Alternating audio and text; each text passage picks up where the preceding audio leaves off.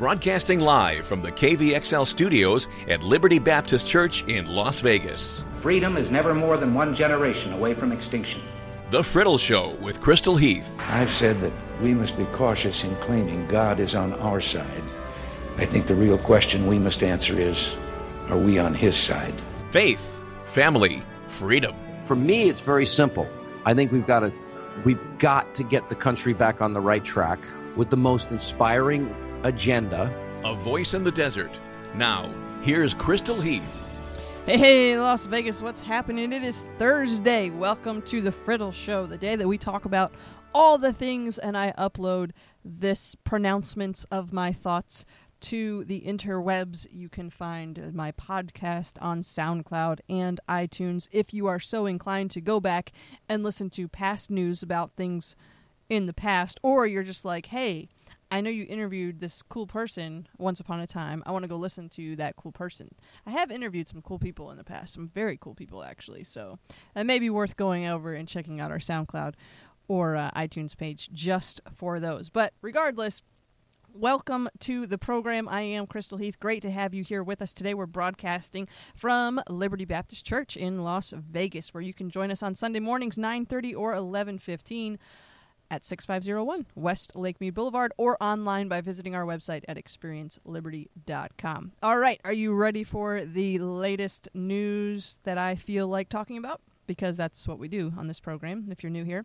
Um, the president has been making some concessions to Democrats, or is trying to make concessions uh, to Democratic leadership in the House and the Senate in hopes of getting his border wall funded and ending the government shutdown, which is now the longest in history. So, uh, here's what's essentially going on the president has offered three years of deportation protections uh, for some in- immigrants in exchange for $5.7 billion in border wall funding. Now, uh, what's ironic about this is that neither side feels that this is a good compromise um, overall. And by neither side, I don't necessarily mean Republicans or Democrats. I mean like hardcore leftists and uh, conservatives. Sometimes you find both of those in Democrat and Republican circles, sometimes you do not. So you have hardcore Democrats that are like, yeah, no, no thanks. We don't want uh, three years of protection for some uh, immigrants. We would like all the things. And uh, just giving us some of what we want is not going to be enough. And then you have conservatives who are saying, um, why are we essentially giving amnesty to 1 billion immigrants, uh, illegal immigrants in this country, in order to get the wall? It seems somewhat counterintuitive. But the president is attempting to end the more than a month long now uh, shutdown. He is saying, hey, let's negotiate this and then we can reopen the government. And Democrats are saying, we will not talk to you about this until you reopen the government. So you can kind of see uh, the standstill. Uh, you know, it's a compromise on both sides.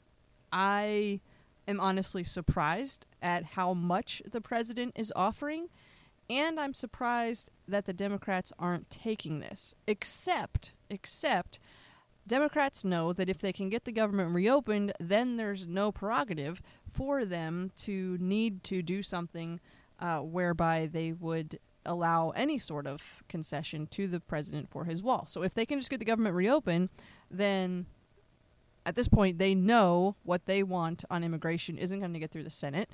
And uh, so why would they give the president his wall without, uh, with the government? basically, if they can just get the government open, then they get what they want essentially. Whereas the president and those arguing on his behalf know the same thing. Once the government opens, the Democrats have no motivation uh, to get the president's wall funding through the House because if the government is reopened, they can just be like, yeah, no thanks. So Democrats are saying, no, if you just open it, then we'll talk about it. And the president's saying, let's talk about it now, and then we'll open it. And so we have this epic stalemate going on. Now, let's, let's remember if Republicans had maintained control of the Congress, this would be a non issue. Because essentially, what we would hope is that Paul Ryan or whomever had been the House leader would have worked with the president to make something happen. But before anybody gets too mad at Democrats, let us remember that Republicans had two years that uh, they did a lot of good in those two years, but there's so much more that they could have done, and probably the largest oversight. No, not probably, for sure, the largest oversight. Well, one, Obamacare did not get overturned, but two, the president's main campaign promise that he is known for is that he's going to build a wall. Oh, and by the way, Mexico's going to pay for it, which that part isn't even a thing now. But um, that he's going to build a wall. So you got to get that done. Like you have control of Congress. You, that's something that has to be in your to-do list for the first t- two years of your term, while you know for sure that you have Congress. Uh, this is becoming an issue because we are about to face a midterm or, or excuse me, not a midterm election. We're about to face another uh, presidential election. Presidential election is going to be in full swing uh, next year. The campaigning, the the everything, um, because it is the presidential election next year. It's hard to believe. I can't even. I can't even wrap my mind around that fact. Like next year, it all begins again. Which, by the way, fun fact: Ben Shapiro is ranked number three behind. Like, if Republicans we're going to pick somebody uh, to be the GOP nominee. It's Trump, then Pence, then Ben Shapiro. Just a fun fact for you. Um, but uh, Senate Majority Leader Mitch McConnell has said that he is going to put the president's proposal on the Senate floor for a vote in the coming week. Uh, Trump is saying that's great. We have a compassionate response. We can work this out. And uh, though many conservatives are decrying this concession, the GOP members of Congress are pretty much just going along with it, saying that uh, if this gets the wall, then so be it. So we'll see. This this is this is by the way a, a about face uh, for the president. He had ordered an end to the uh, d- the DACA program in 2017. Courts mostly blocked him. Uh, current DACA beneficiaries are basically protected by courts until about 2020. So really, um, that's another reason why Democrats aren't overly thrilled about this proposal because courts have essentially protected what they want out of DACA anyway uh, for the next uh, several years. The president's proposal will just take it a little bit, uh, a little bit further. So, I don't know. I don't know. I, as a conservative, I'm not. Um, I'm not thrilled with these concessions, but I understand why he is making these. And as a conservative, understanding that the courts have essentially already done what the president is proposing, he's just adding a year onto it. It doesn't bug me as much when I wrap my head around the fact that, okay, he's not actually really changing anything because this is what the court already decided. But that also gives you a little bit of a glimpse into why Democrats are like, why would we do that? We already have that so we're we just have this continuing standstill. Meanwhile, you have roughly 800,000 non-essential uh, government employees that are suffering. For a moment, can we just think through the fact that we have 800,000 non essential government employees? Now, I'm not going after anybody's job or saying that I would want anyone to not have a job. But I I don't know of any company that has anywhere near that many non-essential employees. Now I'm sure they maybe exist somewhere. But that's a lot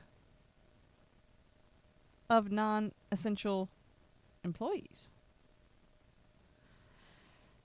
Anyway, um I'm glad that I'm glad that my job is not deemed non essential, aren't you?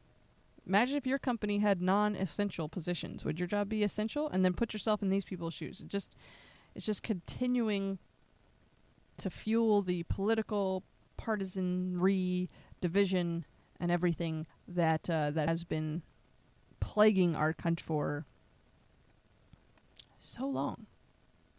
So long. And they're like, yeah, but what do you think? What should we do? I, I think we should build a wall.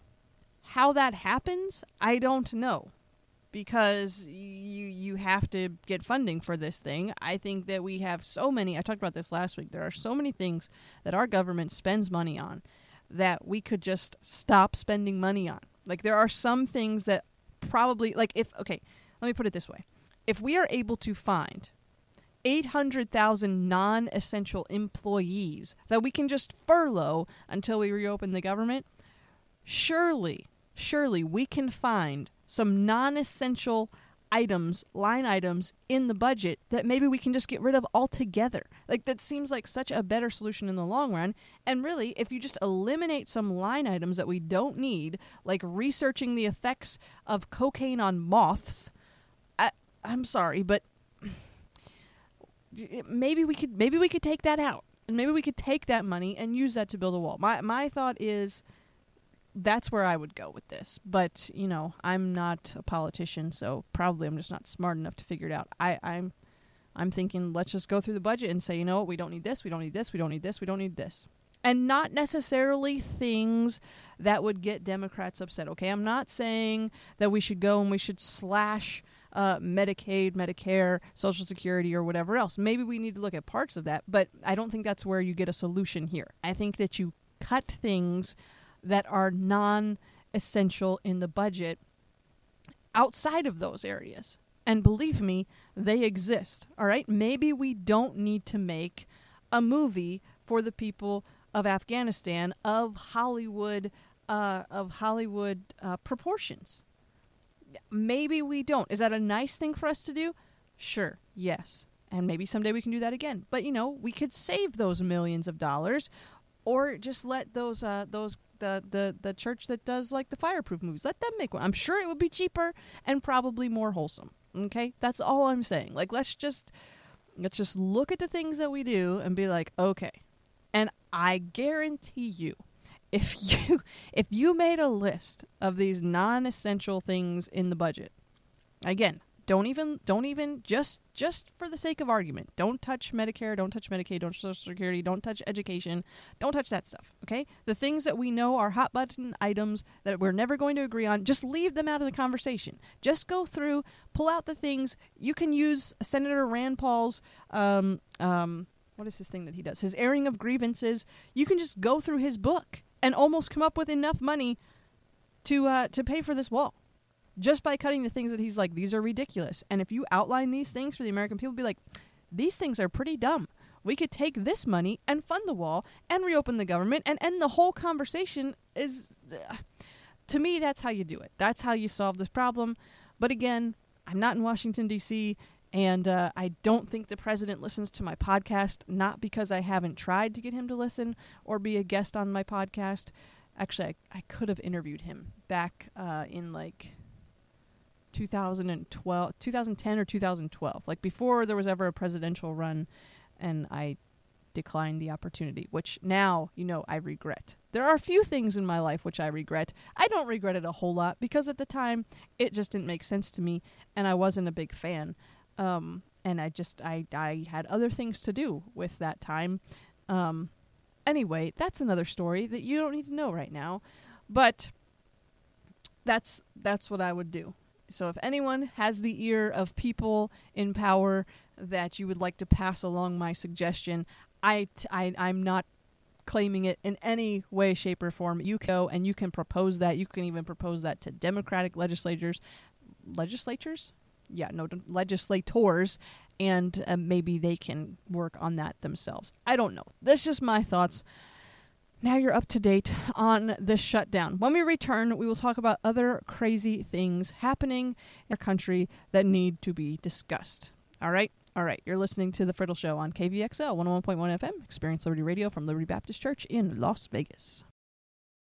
Hey, by the way, congratulations. I haven't said it this week, but if you're listening to this program, you, like most of the rest of the world, have survived the super blood wolf moon eclipse end of the world drama that was happening earlier this week. I did get a chance to see it. It wasn't super visible. Like you need to live somewhere where there's actually, you know, stars and stuff and not bright lights beaming into the sky like we have here in Las Vegas to get a, an ideal uh, look at it. But we were able to see, we saw the beginning of it. So when the bottom half of the moon was getting dark and like the upper half was red, it was kind of cool. It was kind of cool. Not to lie. Um, hadn't seen one in a while. I don't usually stay up to look at them because they're or wake up to look at them because they're usually in the middle of the night. But this one happened to be while I was still awake. It began, so I was like, well, I'll look at it as it's beginning, and then uh, I think I think I may have gone back to look at it, but it was already fully darkened by that time, so you didn't really have um, anything to look at at that point. Just a darkness in the sky. So I, that's the part I never really get. Like when the moon goes dark, I don't understand the fascination there. I get when it turns ch- colors, like when it's different colors, that's kind of cool. Or when you can see like half of it, or you can watch it like get dark and then re- reappear. But when you're just looking at the sky, and it's just darkness, and there's the moon is just dark, I don't, I don't get that fascination. Like it's still there, it's just basically behind a cloud. I know it's not actually the clouds. I'm just saying. It's kind of like when the sun goes behind a cloud. Nobody stands outside and is like, "Oh, look at the cloud has covered the sun. It is amazing. Shall it reappear?" And uh and then you know what? It does. And everybody's like, "Wow." No, nobody does that because we all know it's the sun and it's just behind a cloud. That's how I feel when it's just an eclipse and the moon just gets dark. Like it's the it's the moon you know what's going on and it'll be right back in like an hour or two or whatever however long it takes right? Anyway okay. I don't know why i started thinking about that but congratulations on surviving the wolf blood super eclipse end of the world moon thing that happened earlier this week. You know what else survived potential end of the world drama this week Second Lady Karen Pence's job at a private Christian school. You may have missed it, but late last week, the uh, the media and those on the far left were just f- positively freaking out over the fact that our second lady is now teaching at a school where uh, they have to school employees have to pledge that they believe that marriage is between one man and one woman and that they won't uh, promote transgender identity or anything of the transgender uh, movement or uh, participate in homosexual or lesbian uh, activities. The school also requires the parents of students to sign an agreement that the school can deny admission to a student or remove a student if their behavior or their lifestyle is in opposition to the biblical lifestyle that the school teaches. This is not in any way abnormal for a Christian school. In fact, it's a very uh, normal occurrence for many Christian schools today. Um, and the fact that anyone would take issue with the Pences, who are known to be uh, strong Christians, and I believe, if I'm not mistaken, that uh, Karen Pence had either previously taught at this school or another like it. Like this has already been a thing. She's just going back to uh, back to teaching there. That that this would be considered an issue should be uh, offensive. Like if you if you want something to actually be offended about, when we live in a country where we have religious freedom, then teaching at a Christian school, Christian meaning they abide by biblical principles and that they have their employees and those that attend there say that they also agree to and will live their lives by biblical principles. And then you have people online and in in media saying that this is absolutely the most outrageous thing they've heard of that someone who is a Christian, who lives their life by biblical principles, will go to work at a school that is Christian, that abides by biblical principles, and in doing so sign a pledge that they are a Christian that will live by biblical principles. Do, do we see the problem here? Like, it's just outrageous. The vice president gave an interview uh, where he said, My wife and I have been in the public eye for quite a while, but I have to tell you, to see major news organizations attacking Christian education is deeply offensive. We have a rich tradition in America of Christian education, and frankly, religious education broadly defined. We celebrate it. The freedom of religion is enshrined in the Constitution of the United States. The Constitution prohibits a religious test for holding public office, so we'll let the critics roll off our back. But this criticism of Christian education in America should stop. And he's exactly right. And I think uh, uh, something that he said in his interview is something that's been overlooked in this whole issue. Like, there's been a lot of outcry as to you know Karen Pence herself and her being part of this, and is this appropriate for someone who is representing uh, our nation? And then you have those that are defending Karen Pence herself.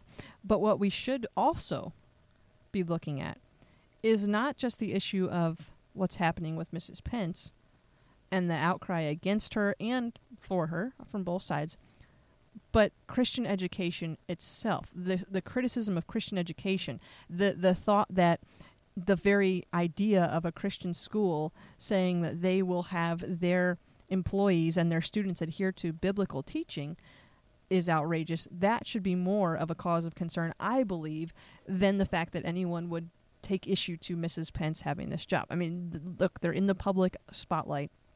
It's the vice president's wife. Anything and everything they do is always going to be analyzed, overanalyzed, and then reanalyzed again just for the fun of it. But Christian schools themselves are being now questioned, are being put under the spotlight. People are saying, hey, how come schools are allowed to do this? And, and you're going to see, I believe, soon things happening with Christian schools similar as what we've seen seeing what we've seen seeing no been seeing uh, in in in churches and in different organizations where if you don't agree with someone's lifestyle and so you won't allow them to have say a service in your facility uh, that has become an issue for some. Or say you don't want to make a cake because that cake is celebrating something which you are uh, have a moral religious objection to. Christian schools i think could be a next new fairly significant target.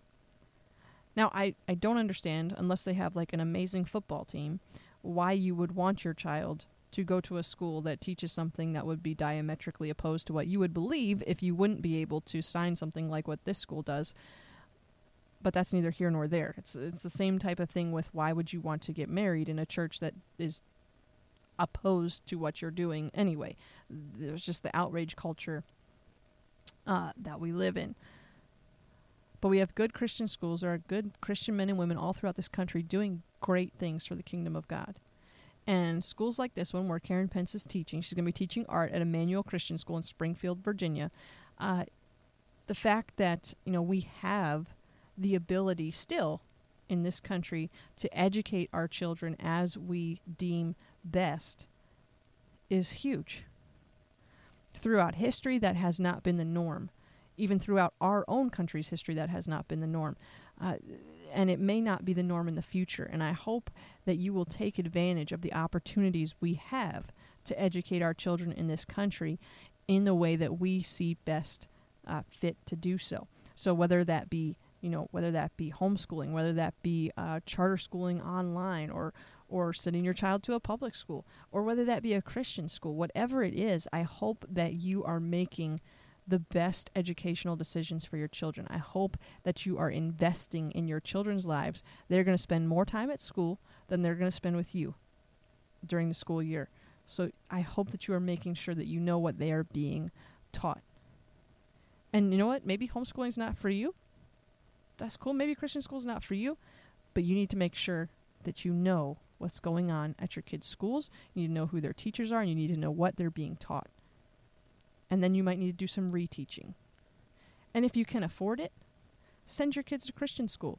If you can handle it, homeschool your kids. If, if you have the ability, take advantage of the things that we have been given. We have a great Christian school here at Liberty, uh, Liberty Baptist Academy.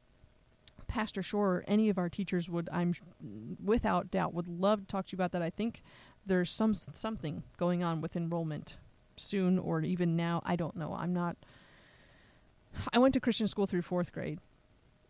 Um, and uh, my favorite class was gym class. But I never really knew anything about the whole enrollment process. That was something my parents did. And then I was homeschooled. So the whole enrollment thing, I have no idea what's going on with that. I mean, I did go to college and stuff, so I'm sure it's similar. But all I'm saying is don't ask me. If you live here in Las Vegas and you're interested in our in our Christian school, that is awesome. We would love to talk with you about that, just not me personally, because I really have no idea what's going on there. Um, talk to uh, talk to Pastor Shore, you can call the school office at 702-647-4522. Anyway, I need to move on from that because I feel like I'm going to be incessantly mocked uh, for that um, that moment there. We're gonna we're gonna take a break. When we return, there has been calls for a ban on teenagers wearing certain hats because hats apparently lead to violence. If only we had known this. Imagine the worldwide conflicts that could have been avoided if we had just known that it is, in fact, hats that lead to violence. Don't go away. That intriguing segment coming up next. All right, so before we jump into this issue of hats causing world change all on their own, I want to make those of you who are here in Nevada aware of a really, really cool opportunity that's coming up.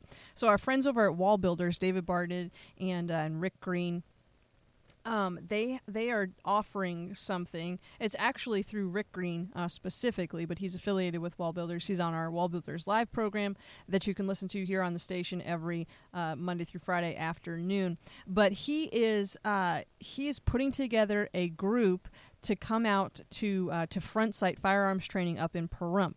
Now, a lot of you are familiar with Front Sight. This isn't an ad in any way. This is just uh, something I wanted to make those of you that already live here in Nevada aware of because I know a lot of you uh, are interested in Front Sight, interested in the training. Their two day training is normally a thousand dollars, but Rick Green is bringing a group out to Front Sight to do firearm their two day course and a constitutional class combined. So it's a it's a front sight court plus a constitutional course. Um, it's normally a thousand bucks just for the two day training, but if you go with Rick Green's group on February 22nd and 23rd, you get the training and the Constitution course for $99. That is an incredible, like, I just, I love good deals. And if I wasn't working, I would so, so be there. Except I'm going to be working and I don't have vacation days that I can use for this, unfortunately. But if I did, this is how I would use them because Front Sight is a phenomenal firearms uh, training uh, institute, and Rick Green is one of the greatest constitutional minds that we have in our entire country, in my opinion. And so the opportunity to get uh, teaching from him, uh, plus instructions in firearm usage, proper firearm use. Uh, at the same time, and at that, like a tenth of the cost, literally, is an amazing, amazing deal. So you can visit his website. Just go to rickgreen.com. His front page of his website right now, uh, I believe, is all about this. If it's not, you can just go, uh, just type in rickgreen.com and then front slash uh, front sight. So the slash and then front sight. F R O N T S I G H T. rickgreen.com slash front sight. Again, not an ad, just something that uh, if I was able to, I would want to take part of it and wanted to make sure that you were aware of that because for us, uh, you know, a lot of these people are going to be traveling here from Texas and stuff. For us, just an hour away. So a great, great opportunity if that's something you're interested in. Visit rickgreen.com. All right, so now back to the truly pressing issue of teenagers that wear hats and how hats uh, are a danger and a threat to our country and our communities. So, um, Representative John Yarmuth, a Democrat from Kentucky, tweeted out, quote, I am calling for a total and complete shutdown of teenagers wearing Make America Great Again hats until we can figure out what is going on. They seem to be poisoning young minds. Now, he quote tweeted that with a story about the Native American uh, leader who was taunting uh, the young men from Covington Catholic.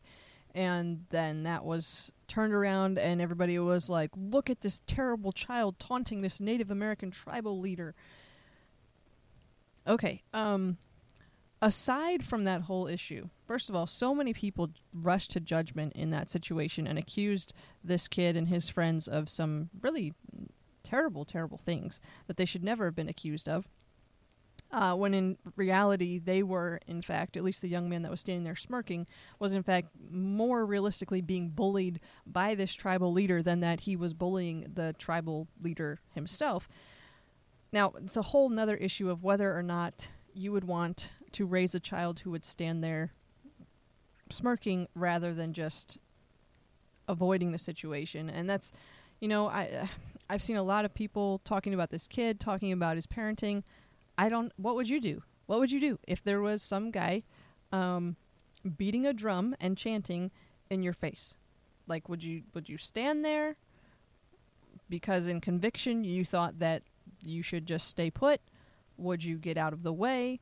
What kind of expression would be on your face while this is going on? I, I don't know. I try when things like this happen to put myself in this kid's shoes. Like if I was 16 years old and I I I I don't know what I would do. What would you do? What would your 16-year-old self do or your 16-year-old child do? I feel that's maybe something we should think about before we rush to judgment either way on this kid, whether it's something he should have done, whether or not he should have not uh, not smiled at his face. Like what what expression should he have had? Like if he had had a, a I I don't know. I don't know what kind of face you're supposed to make when this is happening. I don't know what's going through this kid's mind. I think that the reaction to this event from both sides, honestly, has been outrageous. Like there's okay, you don't need to be suing people for report uh, but maybe you should. I don't know. I don't know. Like it just seems so ridiculous to me.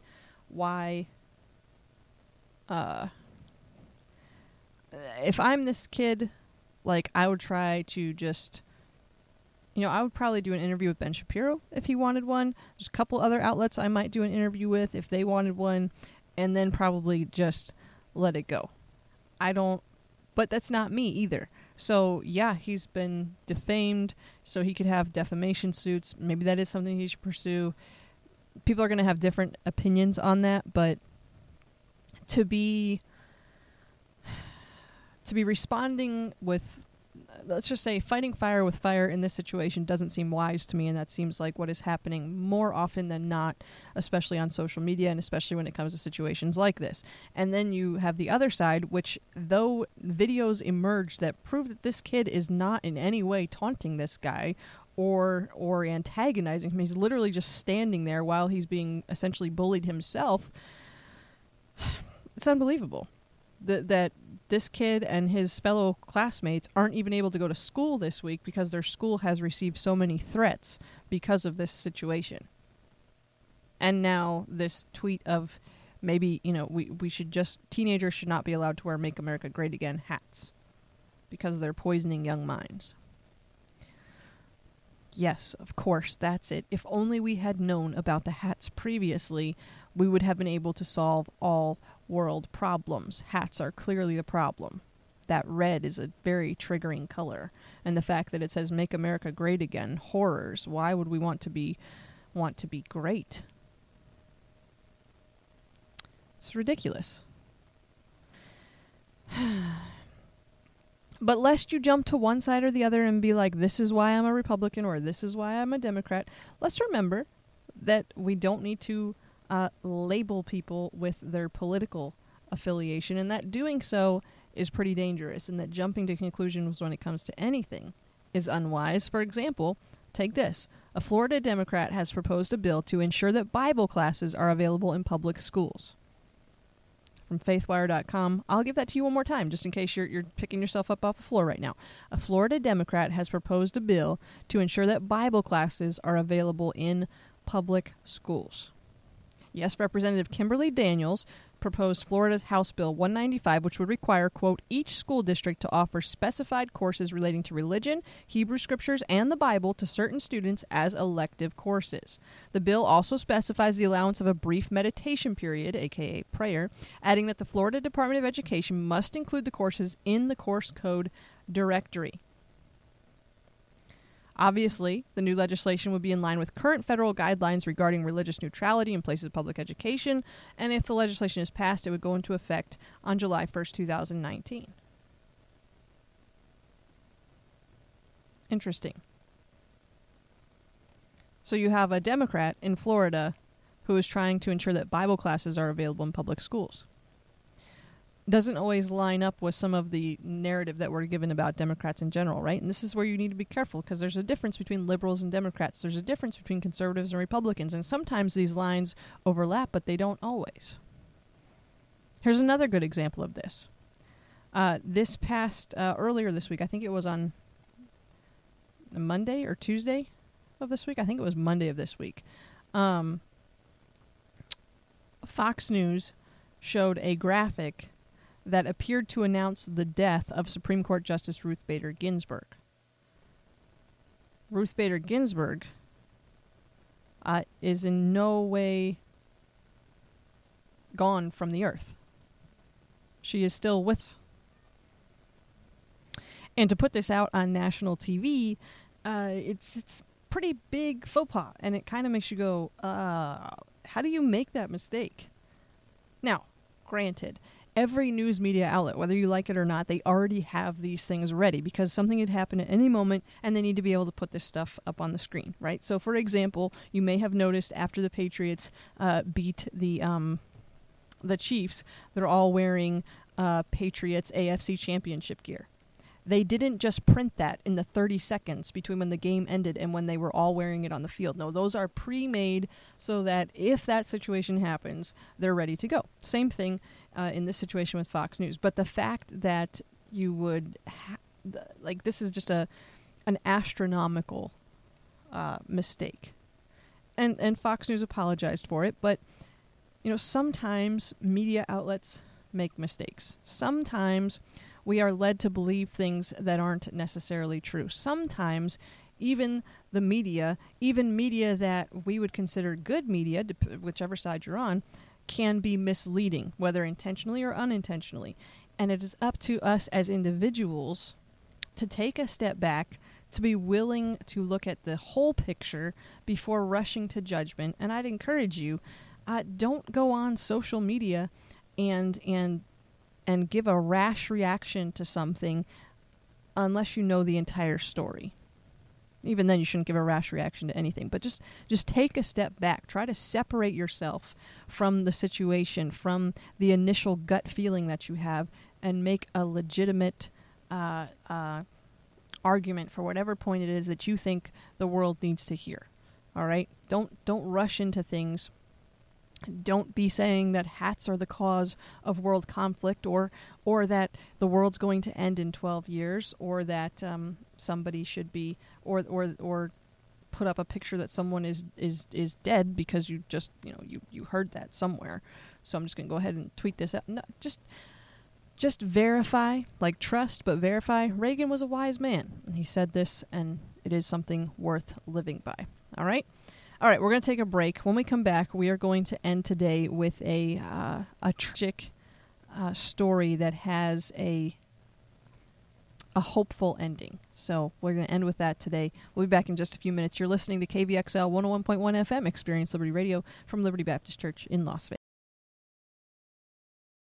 All right, our final story of the day comes from faithwire.com, one of my favorite news websites. A lot of things you won't find other places you can find at Faithwire, things related to uh, the Christian life, Christian living, Christians around the country, and things that are going on uh, with them. It's a great site if you've never been there before. But uh, this one is a story about the faith filled legacy of a teen who was involved in a church bus crash uh, that has sparked a Bible reading challenge on a national level. So the story is is this: a Kansas teen who was killed in a horror church bus crash last year continues to live on as a result of her unshakable trust in Christ and love of the Bible.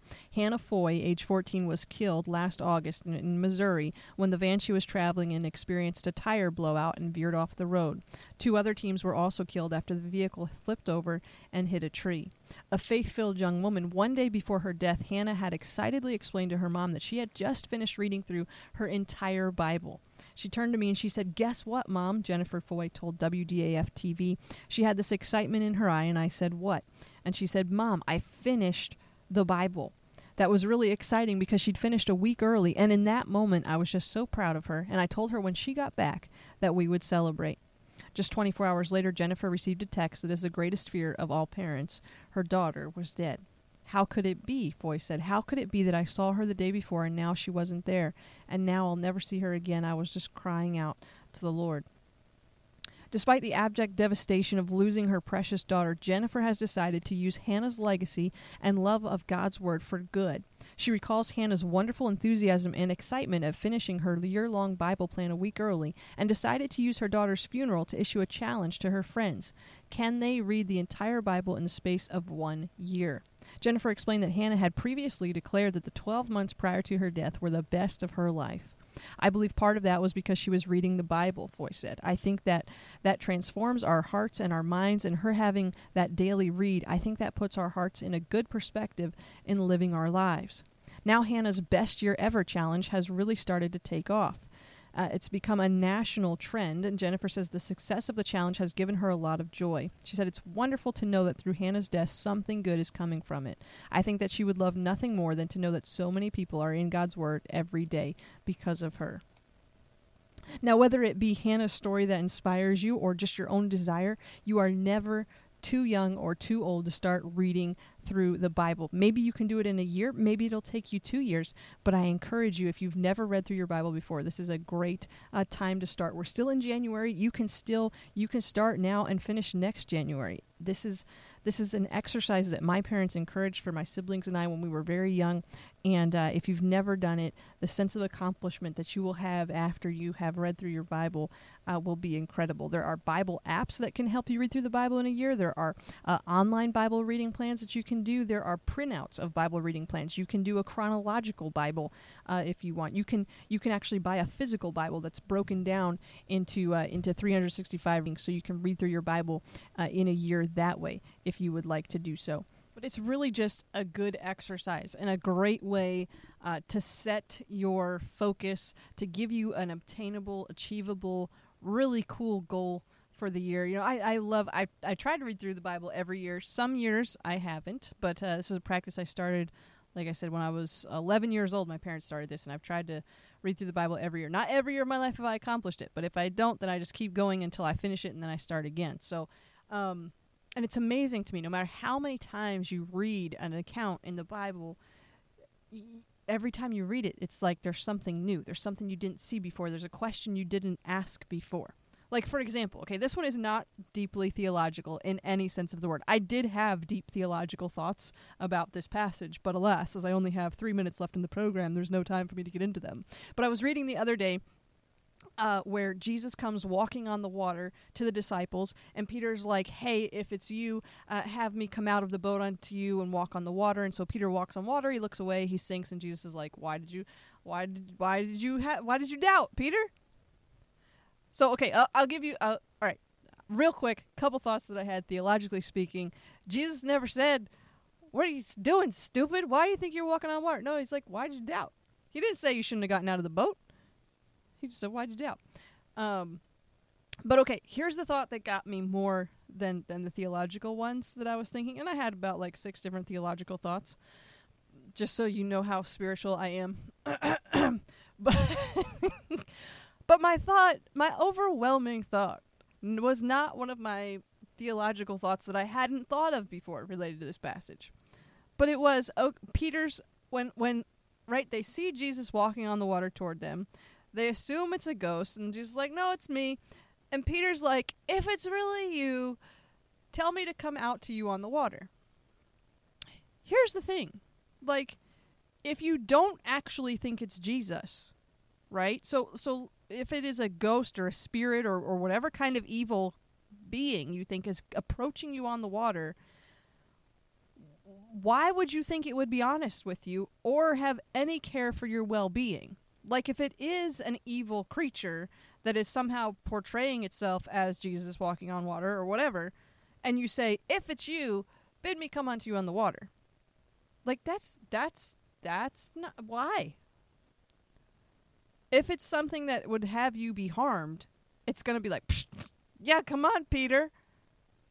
You see what I'm saying? Like that was just a that was not a that was not a good that was not a good fleece. That was not a good litmus test.